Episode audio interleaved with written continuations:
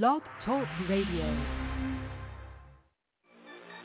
I'm a truth terrorist. I'm a knowledge gangster. I'm a black history hitman. I'm a lie killer, urban gorilla. I gotta be a roughneck. Free the Black Panthers, FCBP, stand for Free the Black Panthers, and fuck the black police. That 13th Amendment, trying to make a slave of me. You can lock my body, can't trap my mind, not forever be free. Okay, free the Black Panthers, FCBP, stand for Free the Black Panthers, and fuck the black police. Feds infiltrated our movements for black leadership roles, but we still here, in the bill here, of COINTELPRO. Show, they got me started, lion-hearted, I'm the new Mufasa. And I'm all about Umoja, first in Nguzo Saba. Let's bring back the black families, we need our father. Single mama, son and daughter, that's root of the problem. Wise up, we rise up, unity so powerful. Black banks, black schools, black on, black power moves. You telling lies, think this shit gon' be televised. Black power, be scared guys that be standing there like they paralyzed We say fuck the system, cause we above the system. We keep ARs and pistols, shotguns that's worth a crystal. But that's for self-defense, make sure we have no issues. Be sure to leave it at the door if you have it with you. This for them freedom fighters that lost their freedom. Until they freedom, we screaming carpe diem King Khalid Muhammad. We gon' make your day a holiday I fuck me promise. Free the Black Panthers FCBP Stand for Free the Black Panthers And fuck the black police. That 13th Amendment Tryna make a slave of me. You can lock my body, can't trap my mind Not forever be free. Okay, free the Black Panthers FCBP Stand for Free the Black Panthers And fuck the black police Feds infiltrated our movements for black leadership roles But we still here, in the bill here Up COINTELPRO RBG, RBG, RBG, RBG, RBG, RBG My sisters, my brothers, the council, the elders, that's really all I need. We suited, we booted, don't do it, you stupid, we head to the armory. Black woman and goddess, regardless, my heart just don't fuck with misogyny Bullshit that don't tolerate it. Melanated, so you gotta hate it. Barack upped up another conversation. Trump finna get inaugurated, damn. Unify or die, NBPP.org First and foremost, the new Black Panther Party, no, no other Black Panther Party, we are not violent. We are for self-defense and self-determination. The most violent group in this country are the police. What is taking place by the police department to black people across this country is ethnic cleansing and genocide. It has escalated since the day that Barack Obama was inaugurated in 2008 we have a, a, a, people who are only 13% of the population, yet we make up 80% of the prisons. We have 50% unemployment rate in the black community, and it's actually even more than that because they're not counting our people that are in the prisons. The 13th Amendment says you cannot be made a slave or indentured servant unless you commit a crime. 14th Amendment forced our people to be subjects of this government. We never had any say in that. We need our own nation.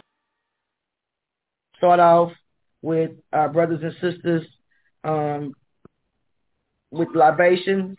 Um, we have a very uh, stacked lineup today. Our first speaker is scheduled to come on in 40, 36 minutes. Um, but before that, we wanted to open up with libation. So the libation uh, is supposed to be done by Brother Jamoke, and so I would expect him to be getting on in the next six minutes. Um, we also, uh, from there, we we were able to, uh, thanks to Brother Jai, Jai Lukman, uh, he was able to get our brother Sifaway uh, to come on uh, to give us some words from the motherland. Um, so he wasn't initially scheduled to speak, but we're going to give him a few moments uh, immediately after Jamoke does the libation. After Jamoke does his libation, then we will hear from Brother Kofi Taharka of the Black United Front. And then, of course, we'll have our brother right here, Baba James Rogers, uh, coming on board. So we're gonna get this show on the road. Just like this backlight, we need probably need to put it down on the ground. It is, it's giving me a lens flare. We're still trying to get our set together here. We'll probably just put it on the floor. To give me some backlight. That's all I needed was the backlight. Is that better? Yeah, that seems a little bit better.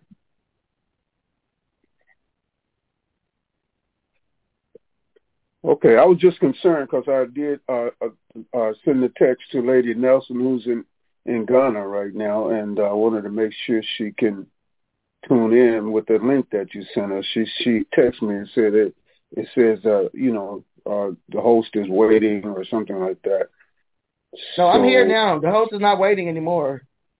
So she should be able to tap in. Is she on the YouTube channel or the Zoom? YouTube. Yeah, again, we would not be on YouTube right now. We do not have the link for YouTube. So unfortunately, we're trying to get the YouTube connected, but it's not working. So okay, right well, now, we're gonna we're gonna uh, get the word out as best we can. If folks need to tap into that Zoom link. Okay, I'll tap into the Zoom link because the YouTube cross stream we were not able to make that happen. Uh, we've been trying uh, over here. Maybe we get somebody that can call in that's a bit more familiar. Um, we've done a, a couple of attempted dry runs, and for some reason we must be missing a beat.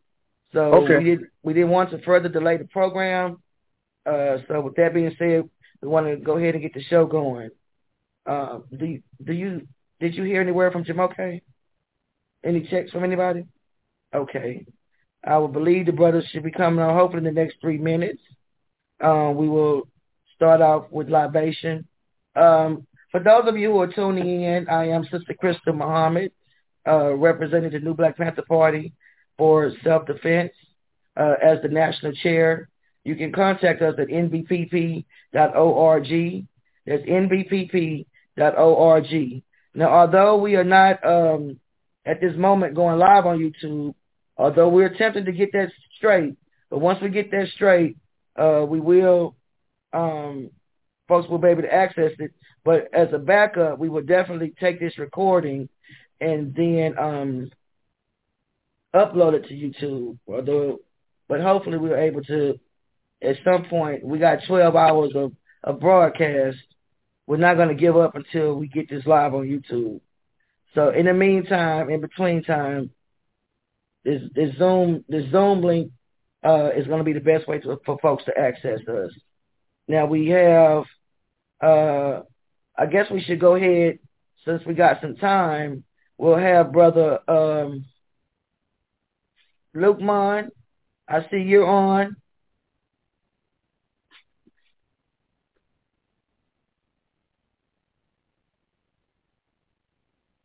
Brother Lukman, did you want to say something while we have you on here? Brother Lukman. Okay. Can you hear me, brother?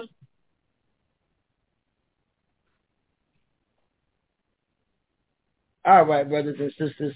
We're not going to just sit, sit here. Can, is that you, Brother Lukman? Can you hear me? Did you want to say something while you have an opportunity? You got to take your phone off of mute while we're waiting on Brother Jamoke to get on. Free the land. Free the land, brother. Yeah, uh, I see that we got just two people right here, and I'm uh, happy to see that we do have the people here starting to come in and that's a good thing. Um, my topic for today is reparations, and what I want to say about reparations is that um, it's a very, very important issue. We have to pay real close attention to how the movement is developing and how a lot of people are jumping on the bandwagon. And uh, I think they see that it's a gravy train, huh? And we have to be careful, even within the Black Liberation Movement or the Black Freedom Movement, we got to be careful. That the uh, uh, people coming in, and they might not be uh, dedicated to the cause. A lot of people come in. Let's say, for example, you got lawyers and you got doctors. They go into the field because they want to help people, and then you got some people that go in the field strictly for the money. You got doctors that caregivers, they care about the profession, they care about saving lives Then you got other people they going to the medical field just for the money. Same thing about reparations. You got a lot of people coming into the reparations movement. They ain't coming here to get no reparations for no black folks. They don't give a damn about black folks, even though some of them may be black. A lot of them may be black. They come in here because they see the money floating around and they see a, a dollar bill whistling in the wind. So we got to be careful about that. And, you know, a lot of these cats are black capitalists, or black uh, opportunists, black, uh, uh, uh, uh they want to co-opt the movement. You know, they doing it, and you know, a lot of people are talking about different ways we can use the nonprofit sector to expand the Black liberation movement and the Black freedom struggle and reparations. We got to be very careful when we taking money and grants from other people and funding from other people to finance our struggle and our liberation. Because he who paid the piper called the tune. Everybody know that. And everybody who say that they are allies ain't our ally. You know, got to go back and we got to understand that I just went to a Juneteenth festival Saturday. You got a bunch of white corporations sponsoring Juneteenth. Yeah, it done went mainstream. When reparations go mainstream, you're to have a lot of white corporations and a lot, of uh, financing companies. It's to put their money out there, and it's to be enticing, and a lot of people to crumble under the pressure. They, they heart, their dedication, their commitment to be undermined, and, you know, they ain't to be true to it. Another thing I want to say is that, boom, everybody who's talking needs to make sure that when we talk about reparations, we, because I was just on a uh, MSNBC this morning. They got a dude up there talking about reparations and uh, talking about he only supported with redlining and other than that, all stuff is going back centuries ago. He don't have, he don't see no justification for, and that is not, uh, you know. So in the in the mainstream media is putting people up on reparations to talk about reparations who don't have no uh, concrete, intelligent understanding of reparations and no serious commitment to reparations just to give a political spin or twist to the issue. And this is what we got to deal with. We got to control the narrative dealing with reparations. We got to control the narrative. And not only that, we have to control the narrative dealing with the Black Liberation Movement. That means we have to take advantage of the media and the communication systems that we can access. And uh, like Krystal said, we're going she's gonna try to hope and get us on YouTube. All these different forms of media is how we have to combat the disinformation and the misinformation. And another thing I want to point out is when we just dealing with reparations and talking to everybody about reparations, the most important thing we need to let them know that number one on the reparations list is land. Land, number one. In the message to the black man, uh, Elijah Muhammad and, and the Black Confiners, he said something about seven states, seven or eight states. We at the Republic of New Africa, we talking about five states at a minimum. At a minimum. That's number one on the list.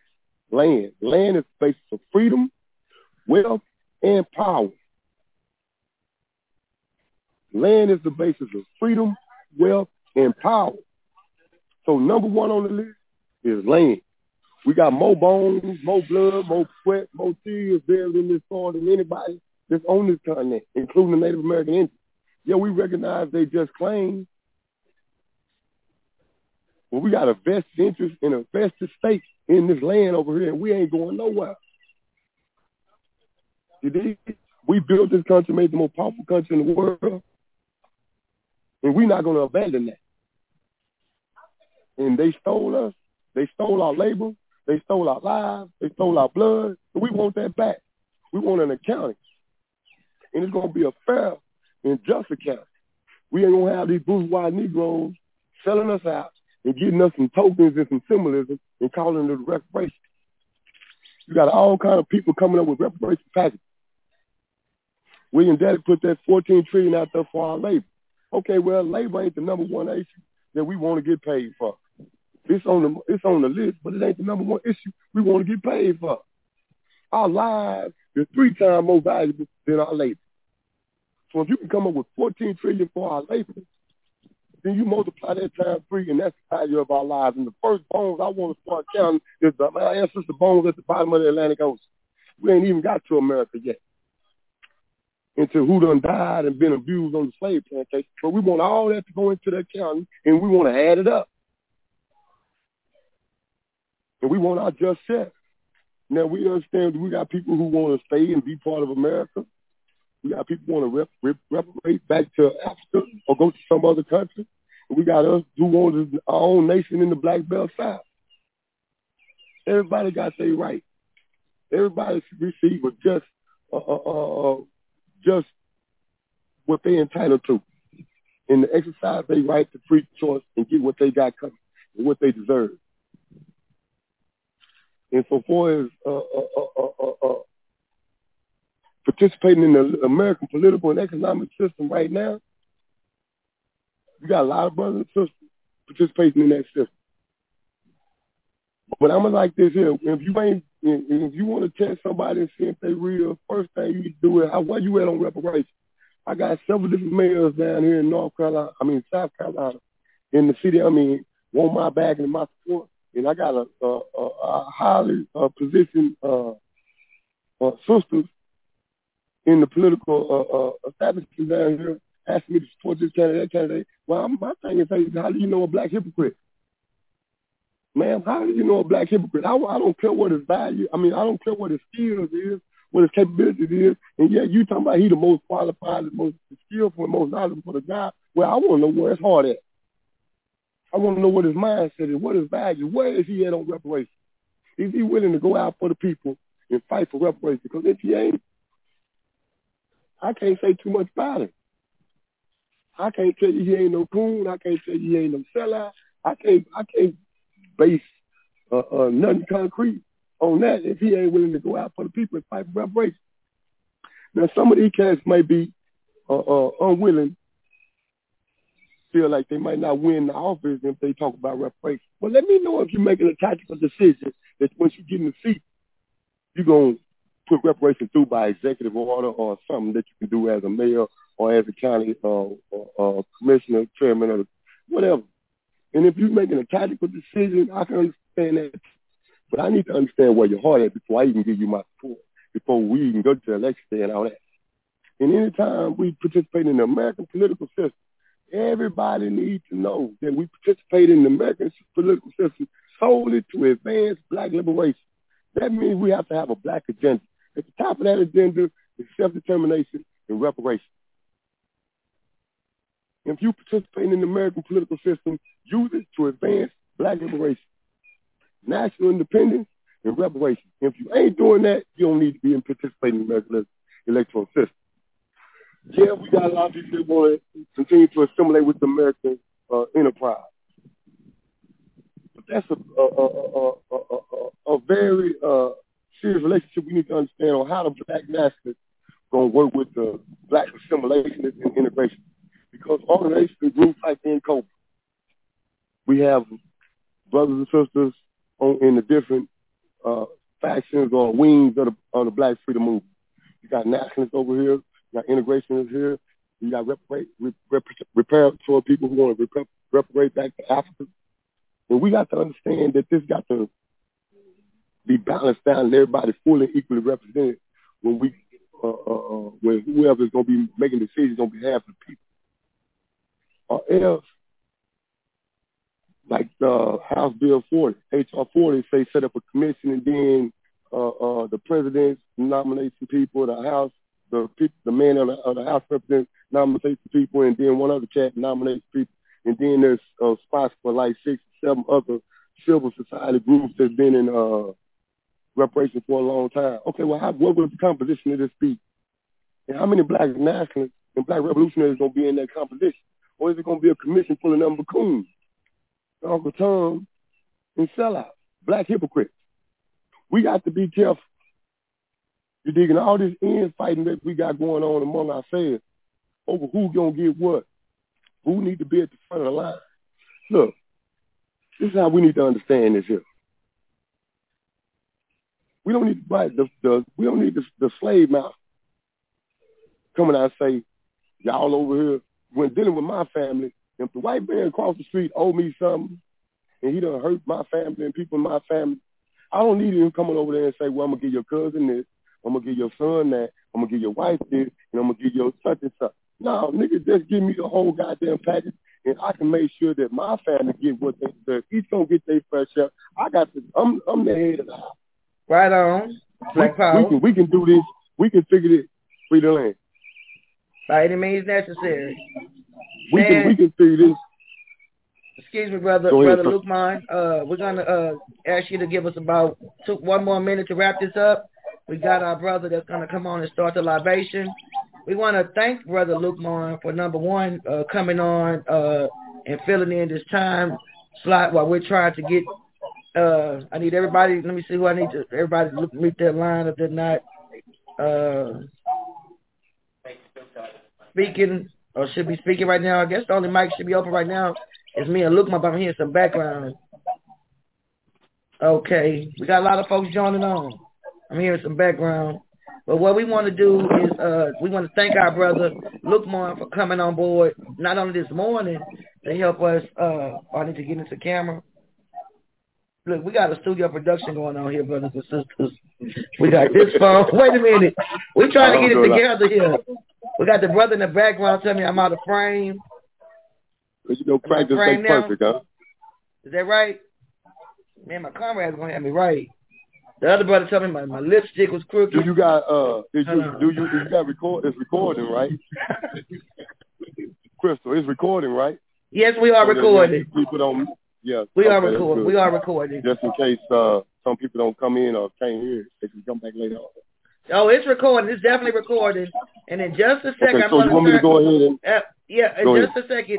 In just a minute, I'm going to turn it over, my laptop over to the brother that's going to uh, try to get the, the laptop together for us uh, to to get this YouTube on. Because I've been trying my darndest to, to connect it. I got the Zoom down pat.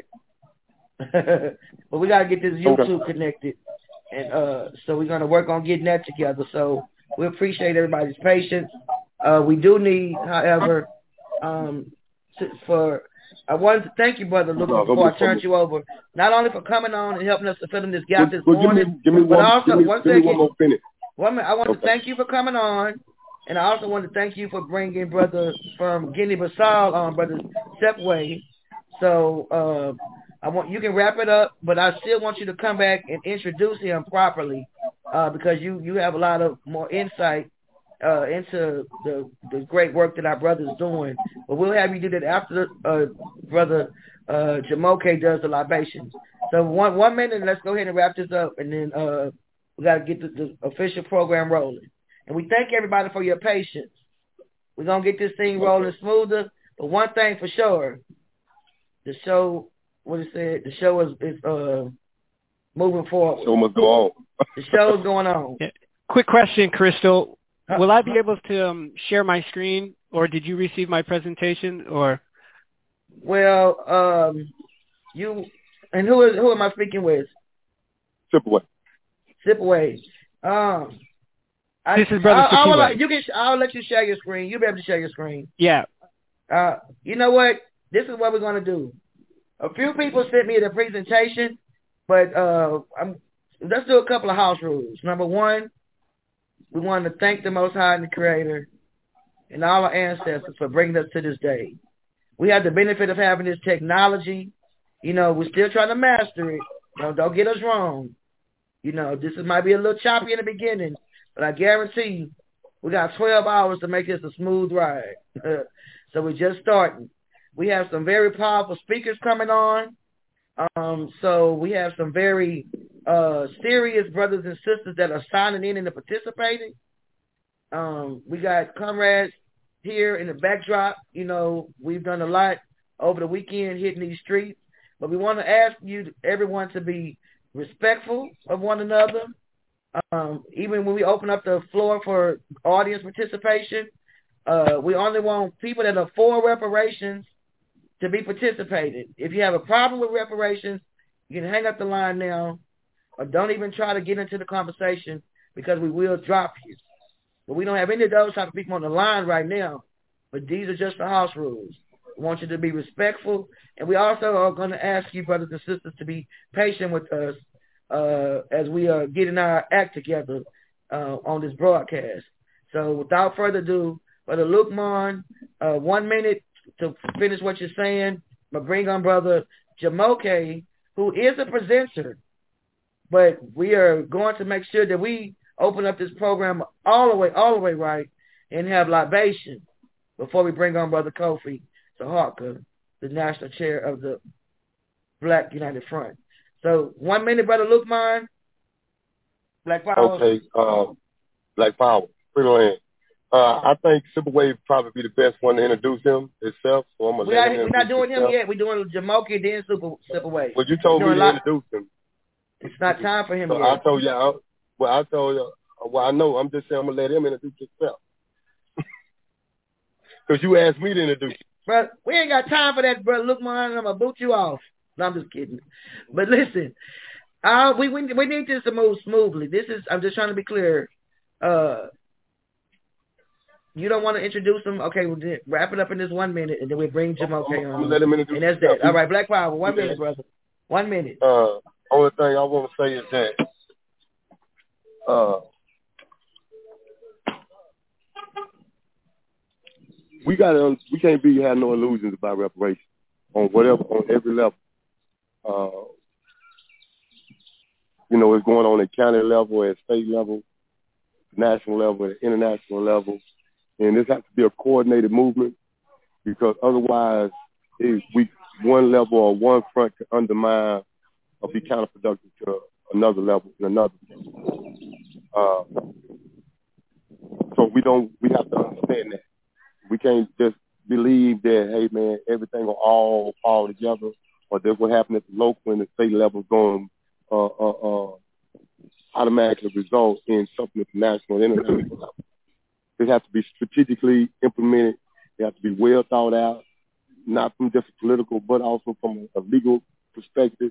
And we also have to understand that the political and the legal uh, aspect of the reparation movement has got to be backed by a serious, a serious uh, uh, uh, uh, uh, uh, threat that if you don't give us what we want, it's going to be a problem.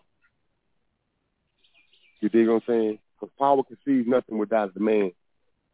And Frederick Douglass said, "Who, he who uh, will be free must strike the blow." Thank and you, brother. Ida B. Wells told us this last thing. Black Ida power. B. Wells told us, yeah, black power. I don't know what kind of minute you got, brother. You got a you It's got good. a super, you got a super minute. I'm just It's all Black good. Power. Black Power, Black Power. We we love you, brother. We appreciate you. Black Power. Uh brother brother Jamoke, without any further ado, uh Nana Kwesi Jamoke Ifantayo, proper name. But I'm this is my comrade. I I, I call this brother all times a, a night and day with, with these uh inspired uh things we would like to do in the cause of reparations, in the cause of freedom fighting, in the cause of Republic of New Africa, what's going on on the continent. I met uh brother Jamoke in um when sister Mama Njiri passed away within Cobra. Uh uh I was at the services uh for the sister and I, I didn't meet him directly but he was I saw him in passing but I was able to really build with him in Jackson, Mississippi on reparations. Um and so uh we've been rolling ever since. So, Brother Jamoke, we would ask you to get our program uh, kicked off official, official as far as bringing in our libations, and then we're to keep rolling as best we can on the tight time schedule from that. Black Power.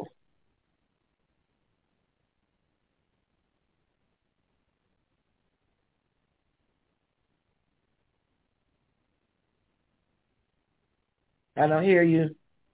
Oh, your phone, your your mute is still on. The camera's on, but the mute is on. Anyway, I don't know. Black Power and Free Land. By any means necessary. Yes, so um, thank you, uh, Comrade Krystal Ma- Muhammad, for giving me this opportunity to open up with the libation. Um, I've always respected the work that you do in this movement. You're a serious warrior woman, and you do serious work, not just be talking about it. You be out in the streets doing the work of our people, dealing with um, murder, police murders, and many other things that you deal with in a very hands-on way. So we respect and appreciate your work, and thank you for your work. Thank you for giving this opportunity to do opening libation. I'm assuming probably most people on this call are familiar with libation. Um, libation is simply a prayer. It's a way that we acknowledge the presence of the Creator, acknowledge the presence of our ancestors everything that we do. We just take a pause from time to time throughout the day or before we do something major importance like this gathering to recognize the presence of the Creator and recognize the presence of our ancestors those who are joined, those who are on the call, you can participate in the libation by affirming, affirming it by saying Ashe. Ashe means that so be it. Also spiritual power. more comfortable with saying Amen, you can say Amen. More comfortable with saying Amen, you can say Amen. You're more com- comfortable with saying Aye Bobo, you can say Aye Bobo. Um, those are some of the common um, affirmations. Let's let's start by first taking a deep breath in breathing out slowly. Breathing in again. Breathing out. One more time. Breathing in slowly. Breathing in. breathing out.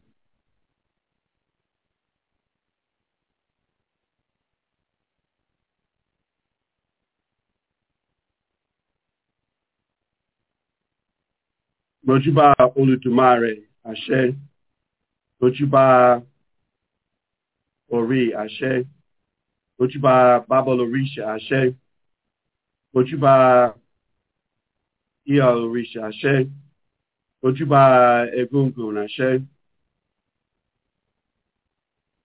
We salute the Creator, known by many names, sometimes okay, called God, sometimes called Allah, sometimes called Jehovah, Yahweh, Olodumare, Olukulu, Inyame. We salute the Creator, the owner of the heavens, and we say Ashe. We salute what we know as the angels of heaven, sometimes called Orisha, sometimes called Neteru, and we say Ashe. Ashe. We saluted our ancestors at Google. Ashe. Ashe. Ashe. We salute our spiritual head, our Ori. Ashe. Ashe. Ashe. We give thanks and praises for this gathering as we have come together today to mark the holy day known as Juneteenth but more importantly, to have a serious conversation on reparations. So we give thanks and praises that all of the speakers will bring us wisdom and knowledge and that their words will be anointing and their words will give us power to continue to move forward in this reparations movement. We say Ashe. Ashe. We give thanks and praises and acknowledge the lands from which we, we live on, sometimes called some the people known as the Washita, Ashe. Ashe. Also Dave Dogaranya. I'm in the land no, known as Seminole land. Ashe, but we also recognize the Muskogee, the Cherokee, the Chief, the Choctaw, the Chickasaw, Navajo, Dene, and other native indigenous of this land. Ashe. Ashe. we recognize that our beginning and sojourn and the beginning of the reparations conversation does not begin here on these lands, but it begins on our great continent, Mother Africa, Alkebulan, Mary, also known by many names. So we give thanks for the fact that we were the first to begin to create the systems of civilization. We were the first to create the concept of family, of governance, of medicine, science, astronomy, astrology, numerology, medicine, healing, uh, physics, everything that's uh, spiritual, spiritual systems known as religions now. We give thanks and praises that we were the first to create these systems and to bring them into their highest level. So we give thanks and praises for our ancient ancestors who lived their transition on the African soil. Ashe. Ashe. Ashe. We give thanks and praises for our fighters and warriors who defended our land when people came into our land to, to take our resources, including our human bodies. People like Yah Santu Ashe. Ashe. People like Queen Nzinga Ashe. Ashe. Ashe. Nana Prempeh Ashe. And many, Ashe. many more. We give thanks and praises for those who resisted and those who fought all the way to the ship, to the slave enslavement dungeons. Ashe. Ashe. Those who, who took over ships and steered them back or attempted to steer them back to Africa. Ashe. Those who jumped over ships. Ashe. Ashe. Ashe. And yet and still some of us survived. If it wasn't so for those who survived, we wouldn't be here to tell the story. So we give thanks and praises for our ancient ancestors who built this country, who built the Caribbean, who built Central South America. We give thanks and praises for their sacrifices for clearing the lands, for draining the swamps, for building roads, for building um, agriculture. Ashe. Ashe. Ashe.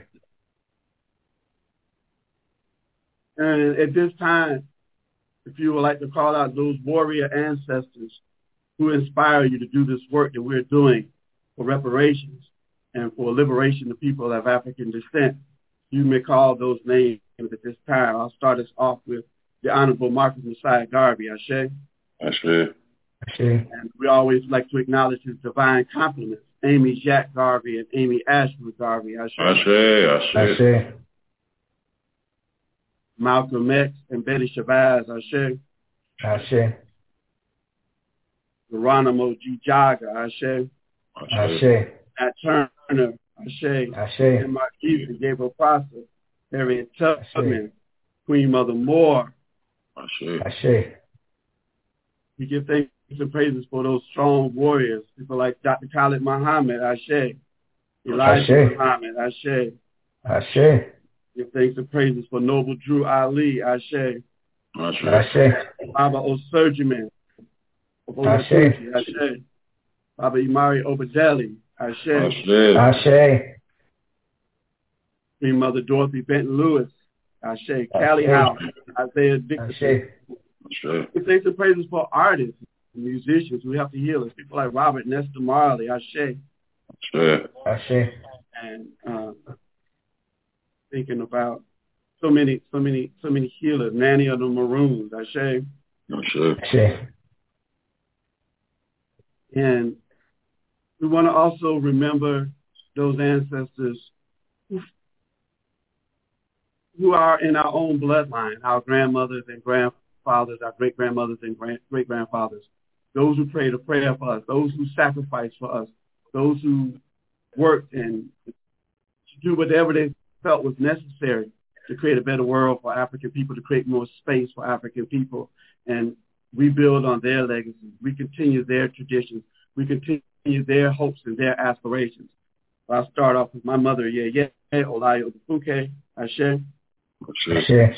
her mother, um, Rebecca Slade Simmons, and grandfather Lawrence Jasper Simmons. Ashe. Ashe. We recognize those who made quilts to give signs for our people on the Freedom Road. Those who, like I said, did whatever was necessary to help to create space for us. So we honor our grandmothers and grandfathers and great grandmothers and great grandfathers, cousins, uncles, and nephews. We want to honor those um, ancestors who um, Oh yeah, yeah, yeah, yeah. I do who, know. who, Your whose lives were cut your- short your as they stepmom. were just living their lives. So many names that we Yeah, yeah. call out due to police brutality, Oh, due to you lynching, due to man. so many different things. Um, but we honor them at this time, Ashe. Ashe. Ashe. And then we want to close the libation out. Hmm. Creating, visualizing, and not just visualizing, but doing the work that we need to do to bring about the necessary healing and repair of our people, to bring about reparations uh, in our lifetime, to bring about sovereign nations in our lifetime, to bring about African sovereignty, redemption, liberation, freedom. These are not abstract terms. These are real concepts that we can see in our lives or in our children's lives or in our grandchildren's lives. And so we send a prayer out to our children's children's children that they will continue to pick up the baton. They will continue to pick up the weapons. They will continue to pick up the movement. They will continue to pick up uh, institution building. They will continue to pick up those things that are necessary to create a better world for themselves and then their children yet unborn. When we say Ashe, Ashe, Ashe, Ashe, Ashe, Ashe. Thank you, Brother Jamoke. Black Black Power, we still will be hearing a full presentation from Brother Jamoke at uh, 1.30 Central Time, 2.30 Eastern. He's got a full presentation, but we know we had to start off on the right beat on the spiritual path. So with that being said, brothers and sisters, it is Juneteenth, June 19, 2023. We are going 12 hours straight today. We have a, a powerful lineup of brothers and sisters with the information to bring you, not just talking heads, but actual brothers and sisters who have been putting in the work, boots on the ground, praying with their feet, putting actions, thoughts, strategy, blood, sweat, and tears uh, into this. Our brother right now that's about to come up is my my my, my big brother, comrade. He's the national chairman of the National Black United Front. He has been a frontline uh, soldier, not only in Houston, Texas, but across the, the nation, and at the forefront of pushing the matter of reparations strong, not only in the city of Houston, across the nation, but the National Black United Front has done international work as it relates to reparations. So as I bring our brother on, I mean, I, we've been fighting against police brutality. Hell, we've been locked up in jail together for shutting down the Harris County uh, courthouse, demanding the district attorney to deal with the police brutality. I mean, from political mobilizing to fighting for the rights of those brothers and sisters who didn't have a voice or who needed more of a voice with no no questions asked. Our brother, Brother Kofi Taharka. Black Power, Brother Kofi, you have the floor. Black Power, we want to say Asante Sana, thank you very much. Sister National Chair, woman Krystal Muhammad for inviting us to participate in this very important discussion and information session around the issue of the full and complete demand for reparations. I want to talk today about, about three different things. One, I'm going to deal first with the National Black United Front's work in the reparations movement on an international level, a national level, and a local level. And then I'm going to talk some about our work in standing up against the criminal injustice system and for the freedom of our political prisoners, prisoners of war, and those in exile and how that ties in as part and parcel of the demand for reparations. And then third, I want to dig into an aspect, one aspect of all of these injury eras, areas, if you will, um, that came upon us that ties into all of that work, and it has to do with the convict lease and labor system. And that system here in the Houston area was, there was a grave site unveiled where the ancestral remains of those who were entrapped in that system, and then known as the Sugar Land 95. And then just close out with a few announcements. I do, uh, Sister Krystal, if you could tell me how we proceed relative to the PowerPoint presentation that I had submitted, and I'll be ready to to go.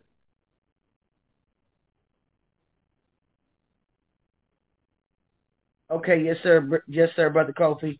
Uh, yes, you say you ready to get that PowerPoint going? Yes, Just sir. Yes, ma'am. Uh, Mhm. You know what? I gotta get this band on beat. One more quick second. Uh, No problem. Can you can you give me give me three more minutes, five more minutes, brother? Absolutely, absolutely. All Uh, when we started out, I wanted to dedicate my remarks to uh, Sister Belinda Sutton. They say that she put in a claim for reparations in 1783. Her slave master was successful. To our great sister, Callie House, who organized in the late 1800s around the demand for reparations and got a trumped up charge from the U.S. Postal Service. I think she did a year in prison. And then also many of us now who are old enough to have seen at all of our national gatherings our great sister and the voice of reparations movement in the 60s, 70s, 80s, into the 90s, uh, Queen Mother Audley Moore. So just like we started out with libation, we know that this call and demand for reparations is deep, deep, rich in our history as a people, and that there are many of those great ancestors that have come before us who put in the work, and we're picking up or have picked up the torch, if you will, picked up the banner, and we've had the opportunity to sit at their feet and hear from them. I'll let you know a part of the presentation that I'm going to give. We were fortunate, I'm based out of Houston, and we were fortunate to have the president of the uh, Republic of New Africa, the provisional government of the Republic of New Africa for about 20 years in our area, Dr. Imari Abubakari Obadele. And we also know, I know the brothers and sisters that are on the line know that he's one of the founders and uh, of N'COBRA National Coalition for Blacks for Reparations in America. He was teaching at Prairie View A&M University. And I can't tell you how valuable to have him for 20 years right at our beck and call, helping to have us understand the importance of reparations, have us know and understand how we should strategize and what the work was that we needed to be doing. So that's one of the uh, ancestors that IMBA across the country since our founding in 1980, um, as well as Baba Chokwe, Lumumba, and many others. We have a tight alliance with them in helping us to understand and how it is that we should go about dealing with this call and demand for reparations. Now, uh, it seems like maybe we, I, I guess I'm still on. We having a little, a little challenge there. I will tell you, uh, Sister Krystal, if need be, I don't know about sharing my screen. I can pull up the presentation myself. So I know we're trying to get it. We're trying to get it going. Um, I'll just talk through some of it in the interest of time. Uh, and, Yes, I'm trying to. Uh, I'm Yeah. trying to do it. Uh, it seems like it's doing everything but opening. Right, right. It's a link. Let's Is see here. hmm You are screen sharing. All right. Let's see.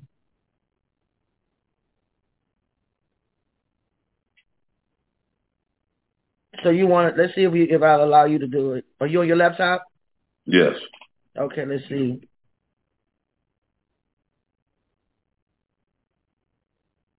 Might have to make me a co-host temporarily. Mm, well, I just pushed the thing to say allow multiple folks, uh, multiple participants can share. Uh, who can share all participants? You're good. So you're up. Let me see. Let me stop my share.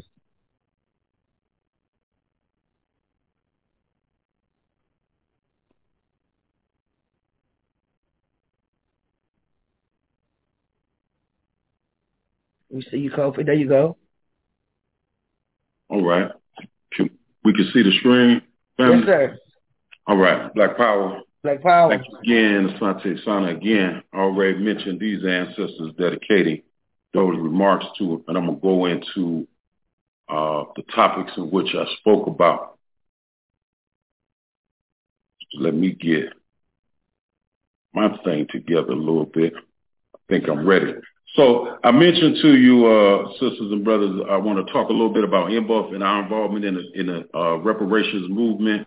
And there, uh, most of the people on the line, but some people listening might not know, but there is Dr. Imari Abubakari Obadele at one of our national um, conventions. 1996, some of us will remember that it came out, it was reported that the CIA had been involved with the distribution, getting money from the sale of drugs through the Contras and the distribution of crack cocaine. So in from 1996 to 1998, the National Black United Front, under the leadership of Egun, our brother, Dr. Conrad Worrill, they sought to duplicate in some forms the 1951 petition that had been taken to the United Nations by Patterson, Robeson, and Du Bois, charging the United States government with genocide. What we did, and I want to say, let me start off. I'm, I'm, I'm talking about NBUF, but everything I got to say involves other organizations, other individuals, other people, and us working in a collective. The second thing that you'll see about some of our work is most of our work that it has a mass appeal to it. All right. So what we did was uh, we put together a petition charging the United States government with genocide. In the first phase of that petition, we were able to garner with no budget, just the, the, the support of our, our allies, comrades, people around the country, 157,000 signatures that where people signed on for us as black people, as people of African descent who charged the United States government with genocide. I think it was May of 1997 that our brother, uh, again, the Egun, Dr. Worrill, Brother Bob Brown from the All African People's Revolutionary Party, Sister Mawia Buseji, Brother Samori Grace, Brother James Muhammad went to Geneva, Switzerland, delivered those petitions charging the United States government with genocide around the issue that had been revealed in the San Jose Mercury News article by Gary Webb showing the link of how the government of the United States and the CIA was making money off of the sale of drugs through their contras through street organizations. There was another phase where we got another 60,000 signatures and many of us went to New York City also delivering that petition. There's a procedure, they call it the 1503 procedure, I believe, where they received those petitions. The U.S. State Department, all they did was basically say that they received them, but it did put some pressure on the government, and I think Clinton was the president at the time and uh, put together some race initiatives or race panels. Moving on, in 2001, the December 12th movement, who I highly recommend for people who are interested in the international work relative to African people, is one of those uh, grassroots organizations that's been doing this work for a long time, helped spearhead along with N'COBRA, NBUF, and many other groups what we call the Durban 400 to go to the United Nations World Conference Against Racism that was held in Azania, South Africa, in Azania. And again, the idea was a mass base to put together not one individual leader that said that they he or she spoke for our people, but to go there and lobby that conference to identify the transatlantic slave trade as a crime against humanity, that it had an economic base, and that reparations were due. This is on the international stage, on the diplomatic front. Many NBUF members, D12 members, N'COBRA members, reparations activists, organizers, and community groups did go to Azania. And at the end of the day, they did get the language in the document. The United States walked out of that conference. They walked out and other Western uh, uh, countries actually walked out of that conference, but they were putting pressure on African governments not to vote for that particular language. And there's a document, I think it may be called the Durban document, and they even tried after the conference to take the language out of it. But that is the Durban 400. Then on the national level, many of us who are on here will remember the Millions for Reparations movement that was held on the 115th birthday of the Right Excellent Marcus Mosiah Garvey in Washington, D.C., and 50,000 plus of our people from across the country and across the globe came to Washington, D.C., not under some ambiguous banner. We all came there understanding that we were putting ourselves there to demand reparations for our people. And this was organized primarily by the December 12th movement, the National Black United Front, um, and supported by N'COBRA and a number of other organizations. That's just uh, something from one of our newspapers there. And then uh, that's something from our delegation, one of our delegations that was there. And that slogan was, they sold us, they sold us, and they owe us. You see it. Now, the last thing on the on the national level that I want to call to our attention is that uh, brother brother Dr. Egun Conrad had enlisted the help of the Honorable Minister Louis Farrakhan around what was termed the Indaba, the big sit down. And there were four or five of these that took place across the country where many of the reparations organizations and activists and organizers were brought together in somewhat of a mini a mini conference. And Houston was one of those cities. I think Jackson, Mississippi with Baba Chokwe, Baltimore, and there were some other ones. Now this here is just an article that I wrote uh, after the event. It was 10,000 plus black folks at the Texas Southern University there to hear Brother Minister Farrakhan talk about the issue of reparations, and you see a lot of different um, groups were represented, but it was a whole weekend worth of activities. And the goal of that was to bring some unity together with us around this demand for reparations, as well as do some major education on the subject matter. Now, while that was going on, we had across the country, particularly here in our locale, what we call the Local Action Committee on Reparations, the Local Action Committee on Reparations. And yes. And am I on the only one? I only see the dedication page. I don't see you moving through the slides. Oh wow. Okay. I don't. I just see it on the dedication page still. Oh, okay. Thank you for that. I, I don't know. I'm moving through the slides, so I don't know what's happening. It's showing on my screen. Maybe it's me. I don't know. Yeah, thank you. Anybody well, else see it? It still had the original slide. Wow. Okay. It's the same thank for the rest of us. Thank you. All we see is the dedication page. Oh wow. Okay. Let me see it if we. Says you were sharing. In but your oral history is fantastic, brother. So don't lose your train of thought. yeah. Hey, you know I'm going off the pictures, man. Uh, man, I want to see these joints for real. Wow. Let's see what you are sharing your screen. I'm doing that. What am I? That ain't nothing but the CIA. the Let me- FBI, the CIA. Mhm. Yes. Yeah, let me see. Uh,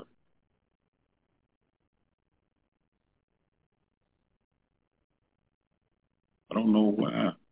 Yeah, I'm moving through these joints. I'm gonna, I'm gonna, I'm gonna, I'm gonna try something real quick, and then I'm gonna try to go back to it. I stepped out for a second. I'm gonna try to go back to it and see Yeah, what I was gonna recommend. Go out and come back in. Yeah. Okay, we can see that. Oh wow, I'm already on that. So in the interest of uh, y'all can see the local action committee. Mm-hmm. Yeah. All right, let me let me see if I can move. Okay, let me. Cause I'm just gonna see whether it goes to the next slide.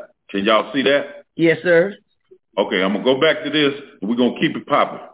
All right. Black so power. At, at the as simultaneous while these national, while these international national things going on, if we remember, one of the strategies was like everybody can't go to Azania, everybody can't uh, go to New York or whatever, but what can we do in our local communities? And we were uh, tasked by uh, in Cobra and others to go deal in our local municipalities around just simply getting resolutions supporting HR 40, the Conyers bill. And we took that to heart here in uh, Houston and in Texas. And I know Brother James uh, out of Dallas will speak to some of that. But this is, um, this is, let me go back a second. All right. Yeah, okay. All right. Yeah. This here is, um, again, we organized a, a, a diverse coalition of people and put this to several administrations in the Houston government right here in Houston, Texas. And we'll see, um, we see representatives from the Nation of Islam. We see uh, Brother Brother Egun, Dr. Imari Obadele, and what have you.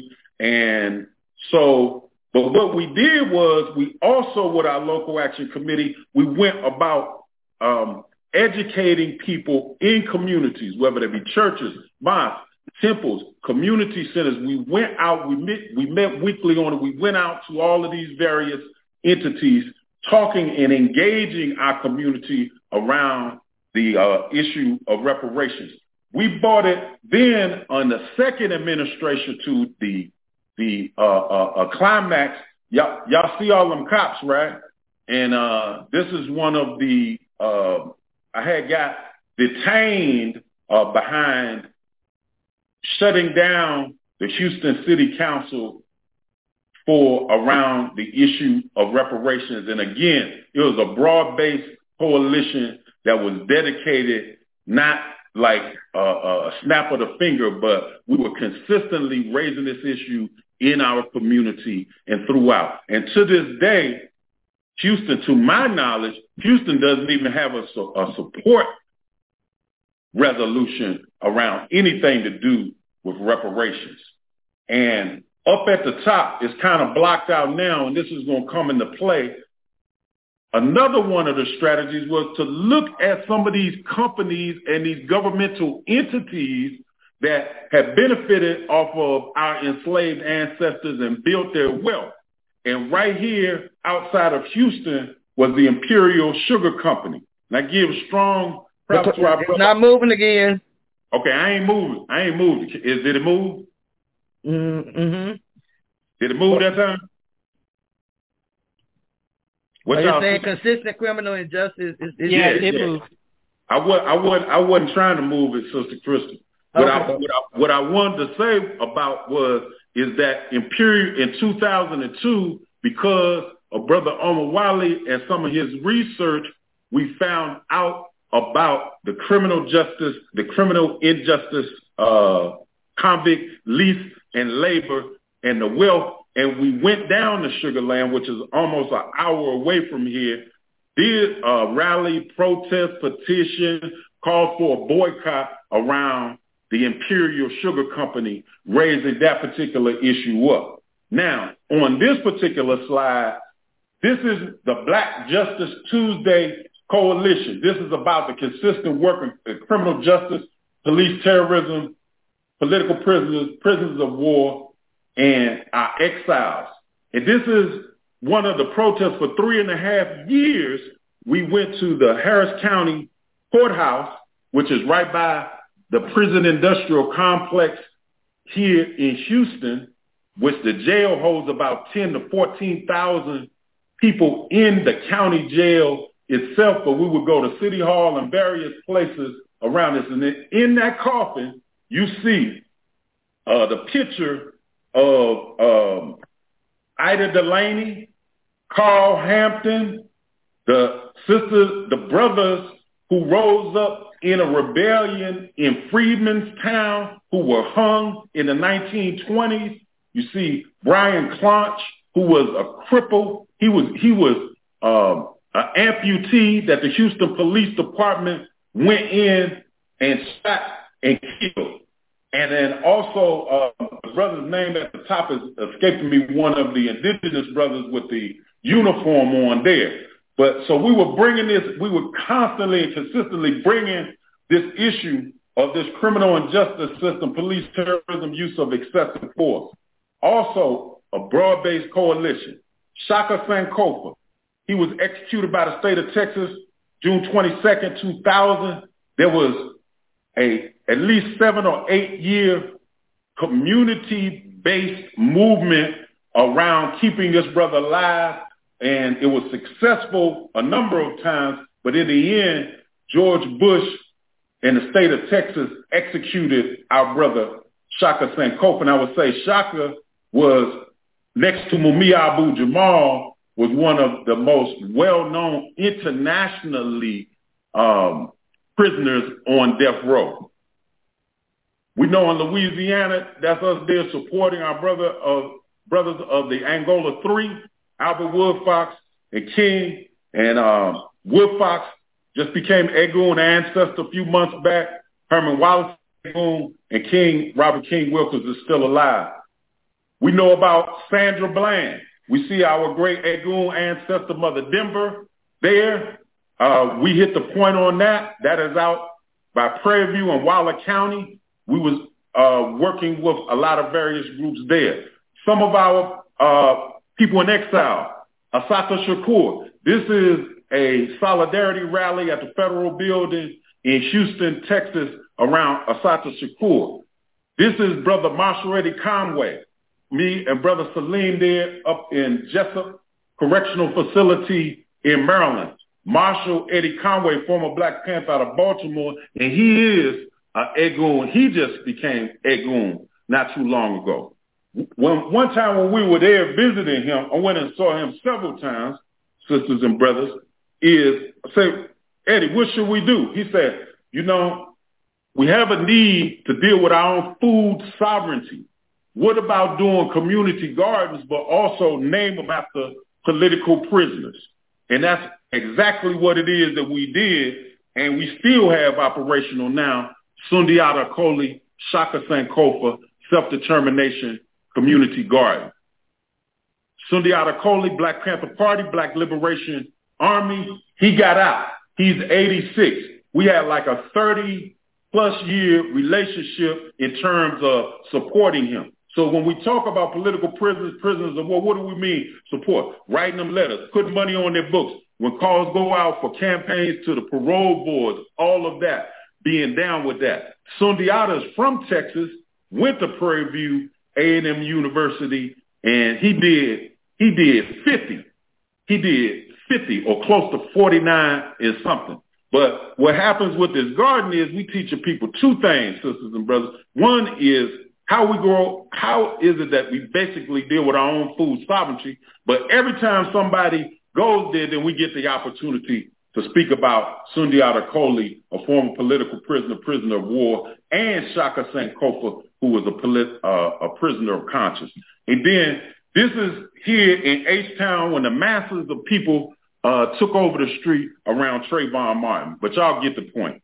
So we've been we've been on that we've been on that work.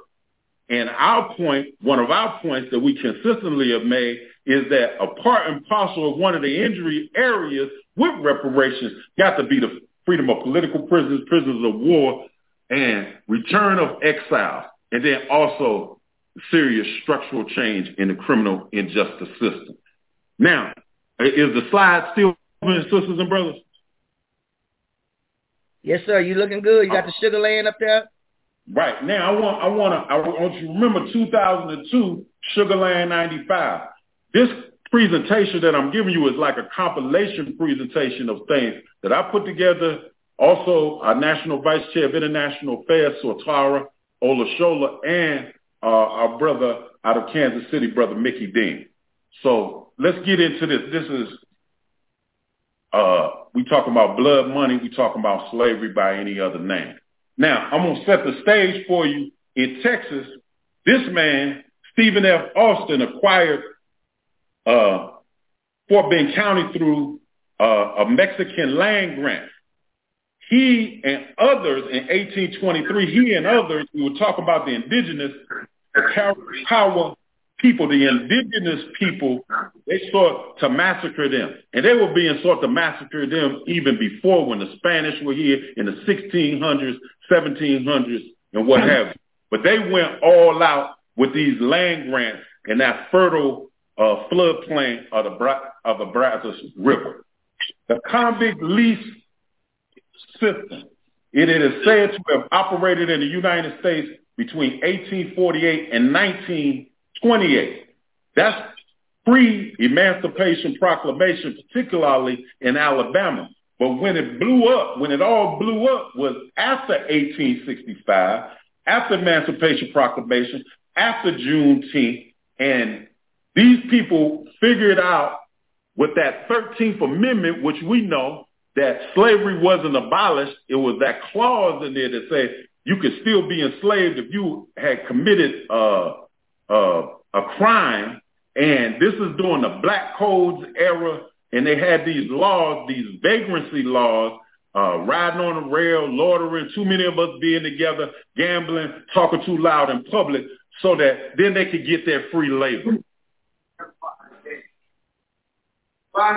So we already know uh, corruption, all of that. And it's the root, though.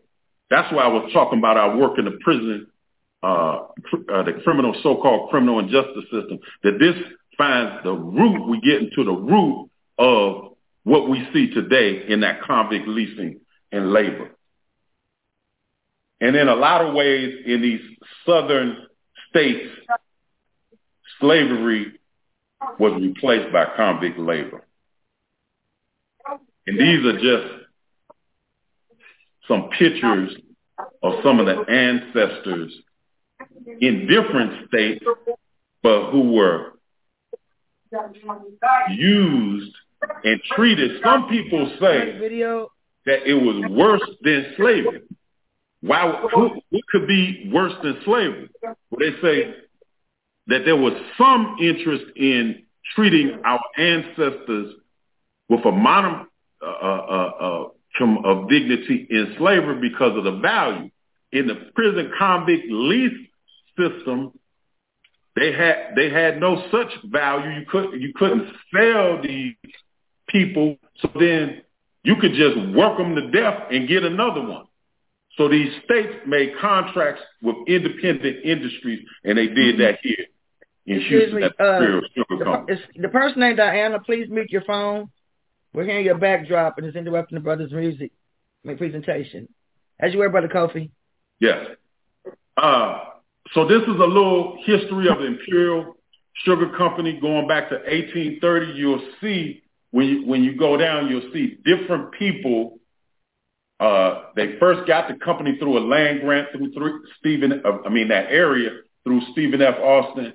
Then different people they changed hands of ownership over who owned the Imperial Sugar Company.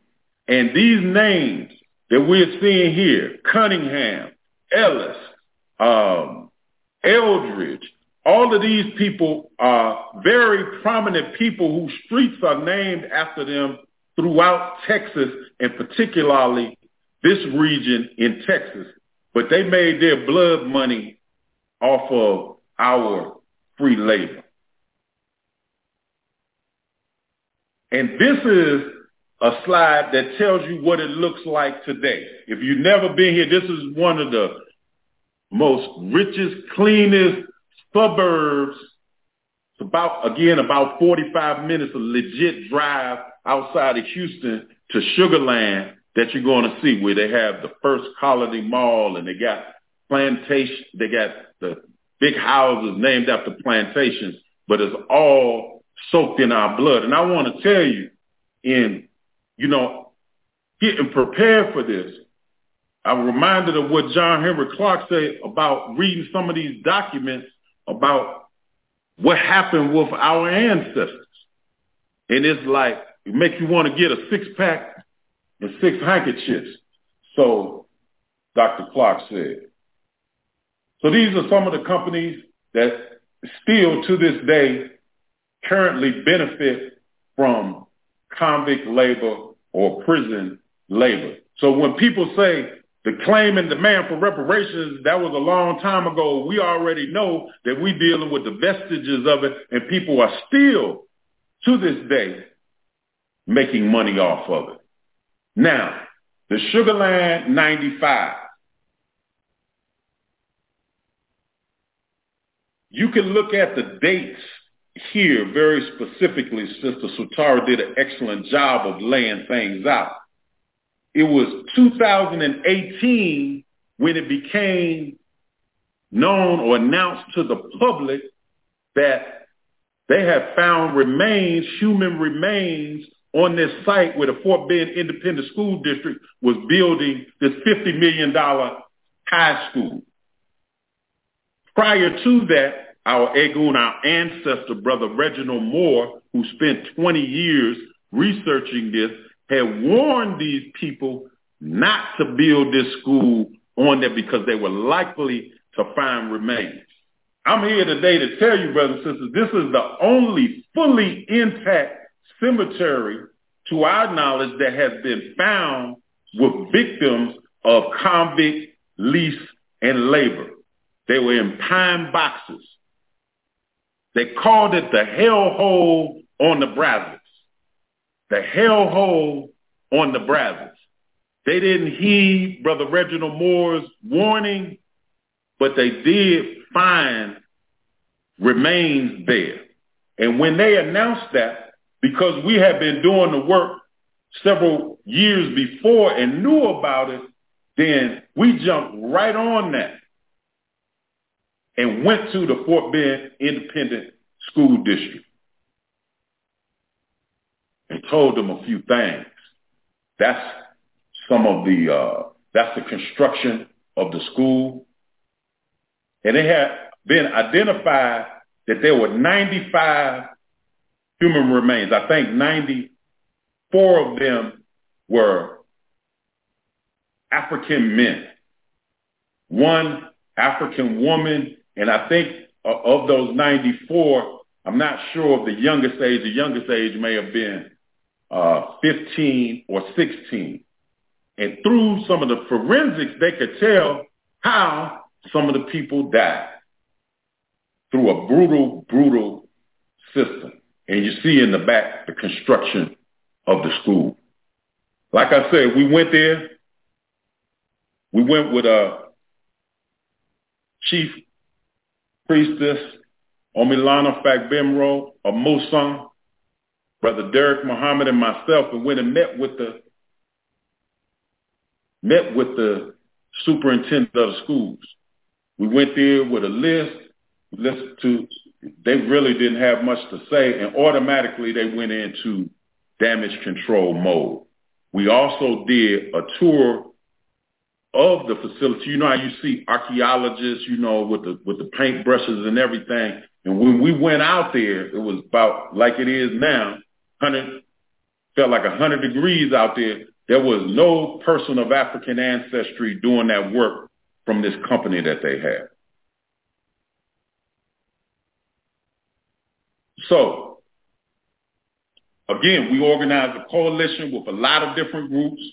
We called it the uh, Task Force, the African Burial Ground in Sugar Land, taking some of what we had seen and learned and communicated with about the African burial ground there in New York City. And these are the issues that we presented uh, to them and to the public.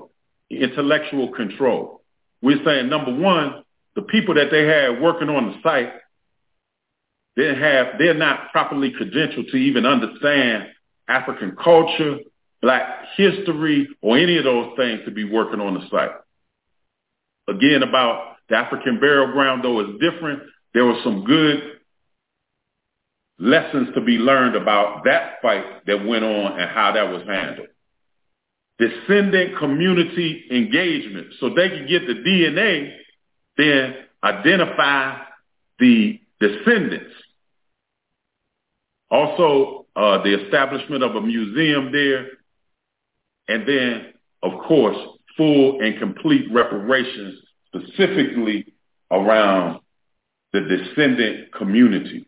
And basically, what the Fort Bend Independent School District did was play a game of public relations. They try to act like it is that they care about what people were saying should be done. All the while, they were concerned about the building of their $50 million school, about what laws, because we were in the courtroom at different times about what laws there were, what they had to follow legally. One of the victories is they were trying to actually remove the remains from that resting place. And because of the community outcry, they were unable to do that. Now, to this day, they say that they're doing some level of DNA analysis. We're very suspicious of that, and they have not engaged in a descendant full engagement, a robust descendant community engagement, because if we think about it, when they identify, there's some people that live in that area today or wherever we may be across the country that can be identified, then that would give some legal standing, it seems like to us, as to what happens. This was so deep. It got so hot and heavy that the politicians in in in that area, both some of the black ones and the white ones, and and others, they said, look, we're gonna we're gonna strike a deal in order to get this museum, have the county be the caretaker, not not the not the school district of it, and we're going to do some financing behind it. You all already know about the state of Texas. The state, they actually had to get a law passed through the state legislator to allow the county to become caretaker of this sacred site where the Sugarland 95's remains were found. And then at the last minute, at the 11th hour, the school district pulled out of that agreement. These is politicians in and of themselves working out something that would seem um, reasonable, and then they pulled out. And it's our contention they pulled out because no matter what they said in public is what they were obligated to do based on the law, and that is why they pulled out. They they were not obligated in which to do that. And they did some sham task force and advisory committees and what have you. That's Sister Swatara. We will fill up the school board meetings, have rallies, protest meetings, um, town hall meetings, all of those various things. And um, then they offer some money too. This is this is another thing that we got to be real clear on. So they gave a contract to a black uh, funeral home of about two hundred and some thousand dollars to build these little uh, small coffins that the remains could go in. And we kept telling this company, look, all money ain't good money. This is blood money. Now, this person, as far as I know, they never had anything to do with the work that Reginald Moore had been doing in his organization or anybody else who had raised up in support of the Sugarland 95. And by the way, let me say this that, you know, we have the tradition in our movement with our uh, political prisoners of the uh, naming the, naming uh, many of them like the Angola 3, the Panther 21, the Wilmington 10, the RNA 11, all of these various groups. And Brother Derek Muhammad is the one that came up with the idea to call, be, call them the Sugarland 95 in that vein. At that point in time, they were unknown, but it was in that same spirit. And I just wanted to mention that. So these are just some of the pictures of some of the some of the protests with the with uh, diversity of various activists. This is us at the courthouse. These are uh, some different activities that had took place, and there were many. There were many others. And as I said, there are many different groups. We're not sitting here trying to say that NBUF did all of this. No way, shape, or form. We always organize um, and have a mass kind of appeal as well as coalition building and what it is that we were doing. Now, um, that's another that, that was another protest where we had we put on the war paint. We put on the we put on the war paint um, at one of their meetings and what have you. So, um, and then that's at another sham activity that they were having that we went in and uh, I think we went in and shut that down. So where did all of this go? Let me say this, that basically through all of the efforts that we put forth, as I said, we were able to have some small victories, but the biggest thing that we had not been able to acquire or get on our side, even to this day, is legal representation for the Sugarland 95. And we went and met with various lawyers and what have you. Because if you know anything about the criminal and justice system here, it's kind of like CPS or Child Protective Services where the court can appoint what they call an ad litem, an attorney for children that's supposed to look out for their interests. And they have one of those people in this case for the deceased ancestors. But they were not doing anything on behalf of the deceased ancestors. They get they get paid and appointed by uh, the judges and what have you in the court. But no lawyer that we were able to find was able to take up the claim on their behalf and put forth any substantial legal filings relative to the Sugarland 95. But there remains, they went ahead, they built a school, they had to change their whole plans built a school around the grave site, which is which is still there. And um, they say, as I said, they say that they are they are they are uh, uh, doing DNA testing or what have you. They also say that um, they've identified some of them. There's there's a website with Fort Bend ISD with Sugarland 95. Now you can go on there and look at their documentation. But I say look at it with a high degree of skepticism and caution about what it is that had been done with them. So then we, we, we're like at the root. Look at these pictures. That's why I was talking about the six pack and the six handkerchiefs. I don't know what state each one of these pictures come from with this convict lease and labor, but you see the children that were being used in the chain gangs and what have you.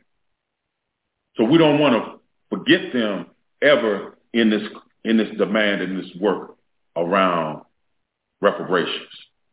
Um, just a couple of things as I begin to close out, Sister Krystal. Some of the things that are happening now.